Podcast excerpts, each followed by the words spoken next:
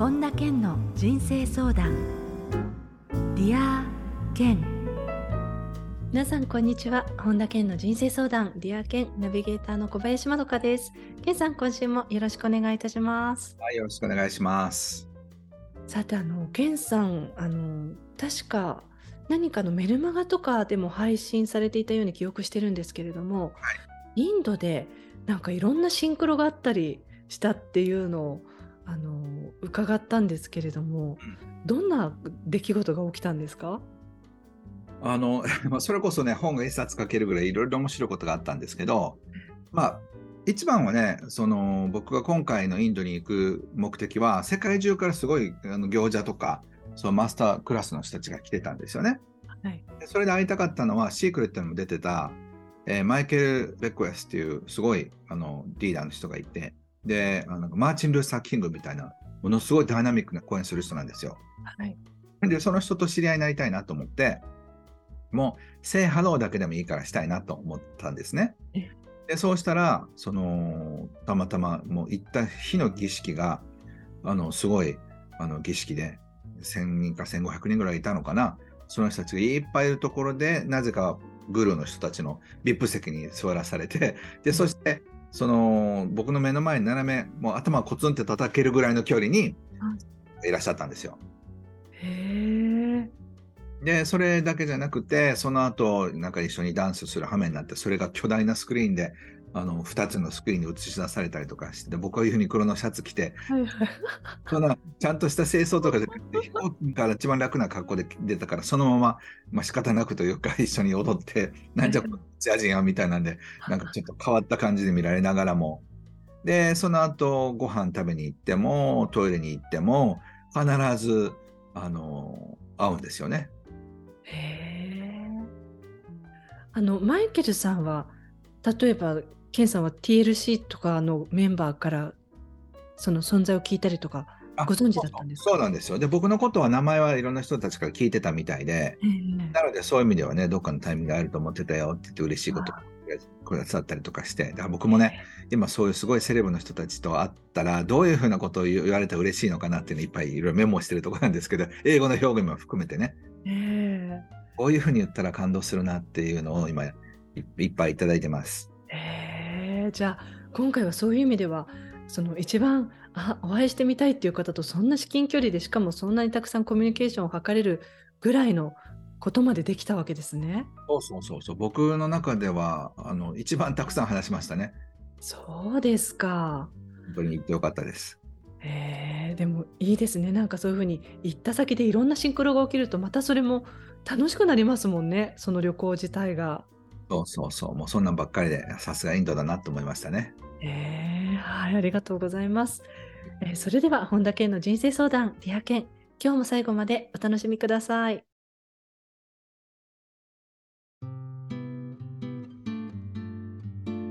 本田健の人生相談、 Dear Ken。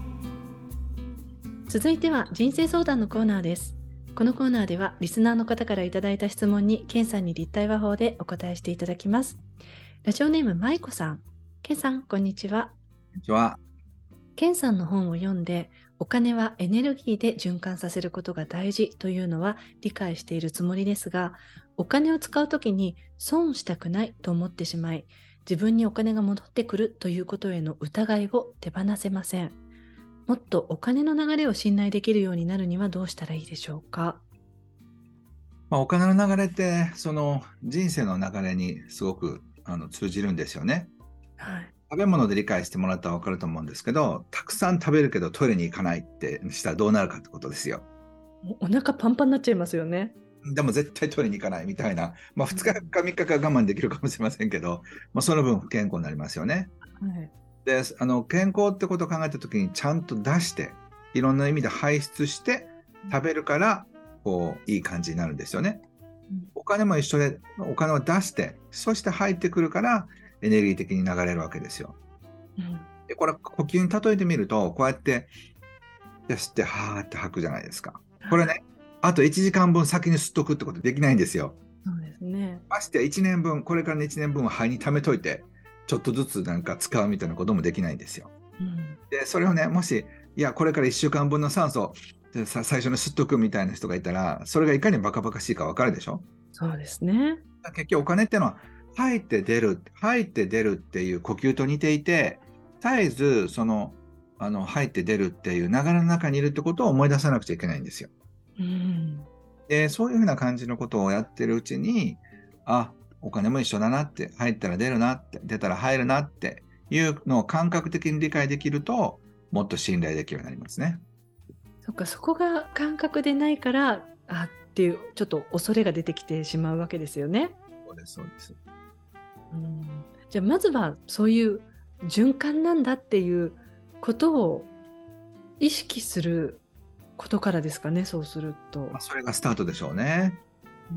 でこの何十年もやってきたね、その癖を5分で変える方法を教えてくださいって言ってて難しいんですよ。まあそうですよね。そこからストレートスタートしてみましょうか。はい、えー、マイコさん質問ありがとうございました。ますラジオネームつむつむさんです。えー、40歳になり、今まで同じ仕事をして同じ町に住んで特に変わらない平凡な日々を過ごしてきました。最近になり移住をして自分で店を開くということに憧れを持つようになりました。しかしその新たな一歩をなかなか踏み出すことができません。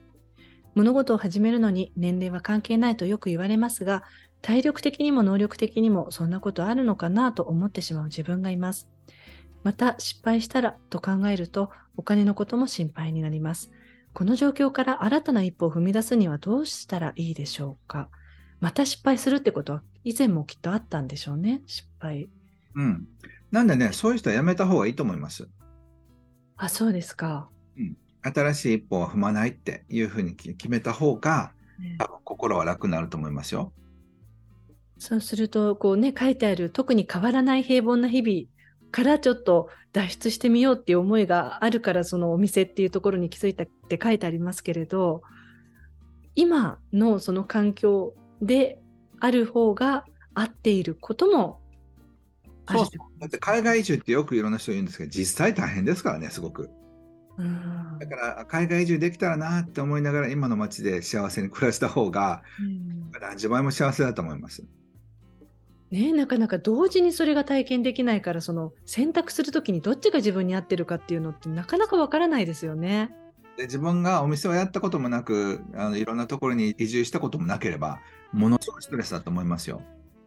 うんだからそんなことを思うよりは、はい、やっぱり自分の今の人生の中に幸せを見つけた方がいいと思います。うんでどうしてもね嫌になったらやったらいいと思うんですけど、そういう人って大抵失敗するんですよね。あケンさん、そういうパターンって、ケースって見られたことありますか？いや、もうたくさん見てますっていうか、そういうケースの方が多いですよね。例えば、あの40年勤めた会社を定年退職して、退職金を全部ラーメン屋さんにつぎ込んで大失敗するとか。いやー、それは痛い失敗ですよね。そうそう、でもやっぱりラーメン屋さんをやるっていうのは難しいんですよ。なんだけど、自分ラーメン好きだからできるだろうって、これが甘いんですよね。だからその、どんな仕事でもプロになるには時間がかかるように、そのタクシーの運転手さんだって免許取らなくちゃいけないし、道を覚えなくちゃいけないし、それはお花屋さんだってラーメン屋さんだって何やるにしても、やっぱり仕事をするってことは、プロになるってことは、すごい時間がかかることなんですよ。だからそういったことを地道にやるのに40体を注ぎるってことなんですよね。うんなので、そういうふうなこともちろんできますよ。うん、実際僕も50から英語と中国をやり始めて頑張ってますけど、それは若い頃からそういうことをずっとやってきた人だからできるんで、うん、もやったことがない人がいきなり英語を話しても勉強しても難しいと思うんですよね。うん、だから現実的には僕は難しいと思います。ただ、1週間だけそのどうしても行きたいと思う街に1週間だけ旅行してみるとかね。はいはいそういうことをやると、あの、なんか現実も見えてくるんじゃないですかね。あちょっとこう、疑似体験みたいな感じをしてみる。そうそうそうそう。で、本当にやりたかったら僕はいいと思いますけど、それでもよほど準備しないと失敗すると思います。うん。ね、そういうケースが多いっていうことですから、でつむつむさんみたいに考えていらっしゃる方も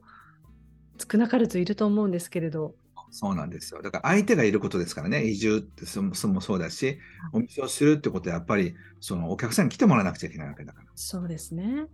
だからそんなに簡単なもんじゃないと思います。うんはい、ということで、つむつむさんからの質問でした。ありがとうございました。ありがとうございました。ラジオネーム大樹さん、けんさん、こんにちは。は自己啓発の本を読んでいると、習慣が人を作るといったことが書かれていますが、ケンさんは自分を変える習慣として、どんな習慣を身につけたらいいと思いますか？いろんな習慣があるので、この習慣は成功する上で大事というのがあれば教えてください。結構こう難しい質問じゃないかなって思う。いやっていうか難しくはないんですけどその例えばね職人さんとして成功するのかアーティストなのか実業家なのか学校の教員なのかアスリートなのか全然習慣違いますよね。そうですねだから成功ってすごいなんか簡単にくくられてしまったらすごい困るというか、例えばそのアスリートとして成功するっていうのは、まあ、筋トレとかそういうのは大事なんでしょうし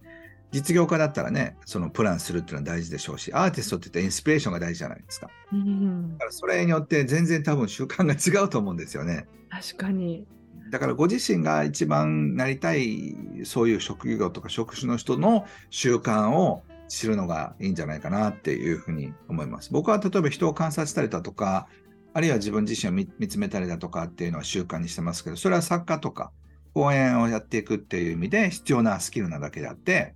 別にほとんどの人たちにはいらないスキルだと思うんですよね。そうすると分野によって全然変わってくるっていうことですね。だからまずどの分野でどういうふうな人になりたいのかっていうところからでいいんじゃないでしょうかね。うん、はい、えー、大樹さんからの質問でした。ありがとうございました。はい、ありがとうございます。続いてラジオネームネモフィラさん。ケンさんこんにちは。こんにちは。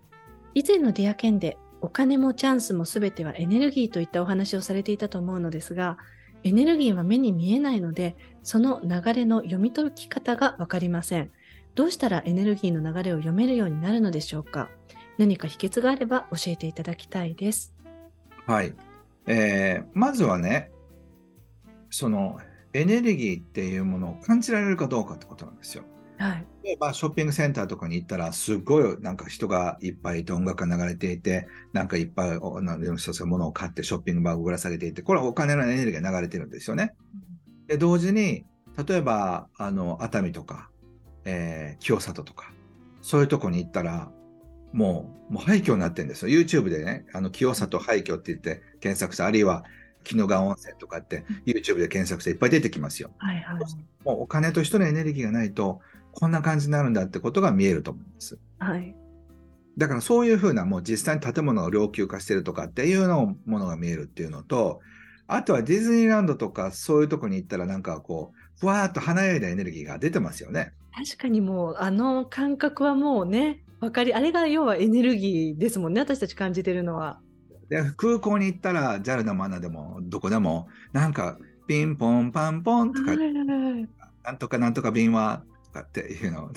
ただいま支援しております。ああみたいな例えば僕だったらあれがねなんかこうちょっと違う普通の人とちょっと違った感じで捉える傾向があるんですけどでも普通の人たちはそ空港の成田とか羽田とかね関空とかそういうのに行ったりしたらわーって気が上がると思うんですよ。なんかワクワクしますよね。そうそうそうデパートでもそうかもしれないし高級ホテルのラウンジかもしれませんけどそういうなんか人がわーって盛り上がってるクリスマスの雰囲気とかそういうものを見ていくと、うん、ああこエネルギーが来てるなとか、そういうのが見えるようになってくると思います。つまり私たち知らず知らずに感じ取ってる部分っていうのもありますよね、少なからず。そうそう。だから今一番なんとかのスポットとかなんとか映えするとかで人がいっぱい並んでたりとか、やっぱり人が来るんですよね。はいはい。あるいは、なんか何年か前は良かったんだけどな、みたいな感じの、あの、うん、ホテルとかね。はい。ところとかは、なんか寂しいな、みたいな。それでね、感じるはずです。うんじゃあまずちょっとそういうところからですかね。そういうね、流れをね。歩いてみてください。はい、えー、ネモフィラさんの質問でした。ありがとうございました。以上、人生相談のコーナーでした。ケンさん、ありがとうございます。はい、ありがとうございます。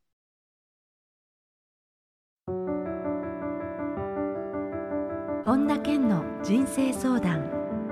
Dear Ken。続いてはハッピーライブラリーです。皆さんが人生を幸せにより豊かに過ごせるための特別な一冊をご紹介しています。それでは最初の一冊目ご紹介ください。はい、えー感動だけが人を動かす長松茂久さんが書かれた本です。はい、えー、長松さんというとあの以前このコーナーでもあの本をご紹介したかと思うんですが健さん結構こうお知り合いなんですよね長い期間。ね、もうなんか兄弟みたいな形で付き合ってるので、もうえ彼がね、日本一になったりとか、ずーっとベストロングセラーになってるのはすごく嬉しく思ってるんですけど、はい。この本もね、彼がやっぱり人の感情を動かすっていう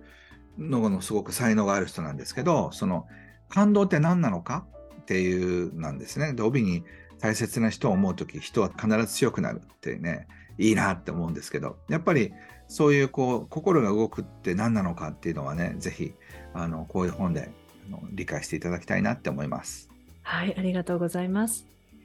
続いての一冊を教えてください。はい、自分を喜ばせる習慣、田中勝成さんが書かれた本ですね。はい、えー田中さんとはケスさんはあの直接の面識があるんですか？最近はね、会ってないんですが、クラブハウスでしょっちゅう話してるんですが、もうでも10年近く前になるのかな、一度お会いしてるんです。あ、そうですか。あの彼がね、あのやっぱり作家として、講演家として、ずっとリアカー弾いて自分の本を売ったりとかね、ものすごい情熱がある人なんですよね。その彼が満を持して書かれた本なんで、今、全国的にもう何万本も売れてるみたいですけど、すごいいい本ですよ、これも。はい、えー自分を喜ばせる習慣ということで、こちらの一冊もぜひチェックしてみてください。さて、このコーナーではあなたからのおすすめの一冊も募集しています。ディアケンアットマーク ioffice.com までお送りください。以上、ハッピーライブラリーでした。それでは、ケンさん、今日の名言をお願いします。失敗は星々の間ではなく、我々自身の中にある、ウィリアム・シェイクスピア。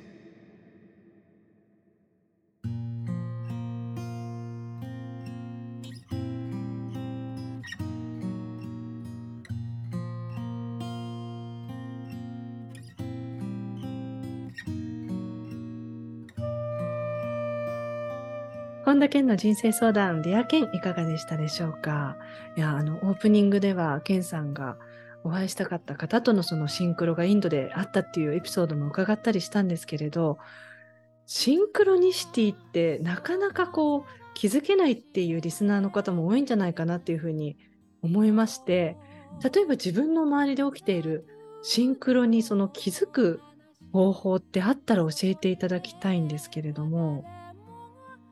まあ例えばね、あのカフェに行ったりだとか、レストランに行ったら、一通りなんか自分の知り合いがいないかどうか見てみるとか、ああ、はいはい。電車とかに見たら、あのこう誰か知り合い、新幹線とかね、そういうとこに、まあ普通の電車でもいいですよ。行ったらちょっと知り合いがいないかどうか見てみるとか、ねえのは僕は面白いやり方だなと思いますね。そうすると自分からなんかこう拾いに行くっていう感じなんですか？うんうん、そう思います。あとは僕は、その、よくあるのはトイレの前ですごいいい人に会うってことなんですけど、トイレに行きたくなくてもふっと行ってみるとかね、へえ。ありだと思いますよ。それはケンさんは今までトイレでそういう出会いがあったからあえてそういうふうにされてるわけじゃないですか。まあでもトイレだけじゃなくて、ちょっとううろうろしてみるっていうかね、ええそういうことは、あの、なんか運を変える大きなきっかけだと思います。あそうなんですね。じゃあ自分から探しに行くっていうことなんですね。アクションとして。はい。はい、ありがとうございます。えーさて、本田健オンラインサロンでは毎月980円でサロンメンバーのみが視聴できる健さんのオンラインセミナーや特別ゲストとの対談などいろいろなコンテンツ配信しています。毎月100円で600回以上のこの Dear Ken のバックナンバーが聞き放題の Dear Ken プレミアムがポッドキャストで好評配信中です。ボイシーでは毎朝無料配信中の本田健の1分間コーチング、また、本田健の最新情報に関しては、公式ホームページや LINE アットご覧になってみてください。えーということで、健さん、今週もどうもありがとうございました。ありがとうございました。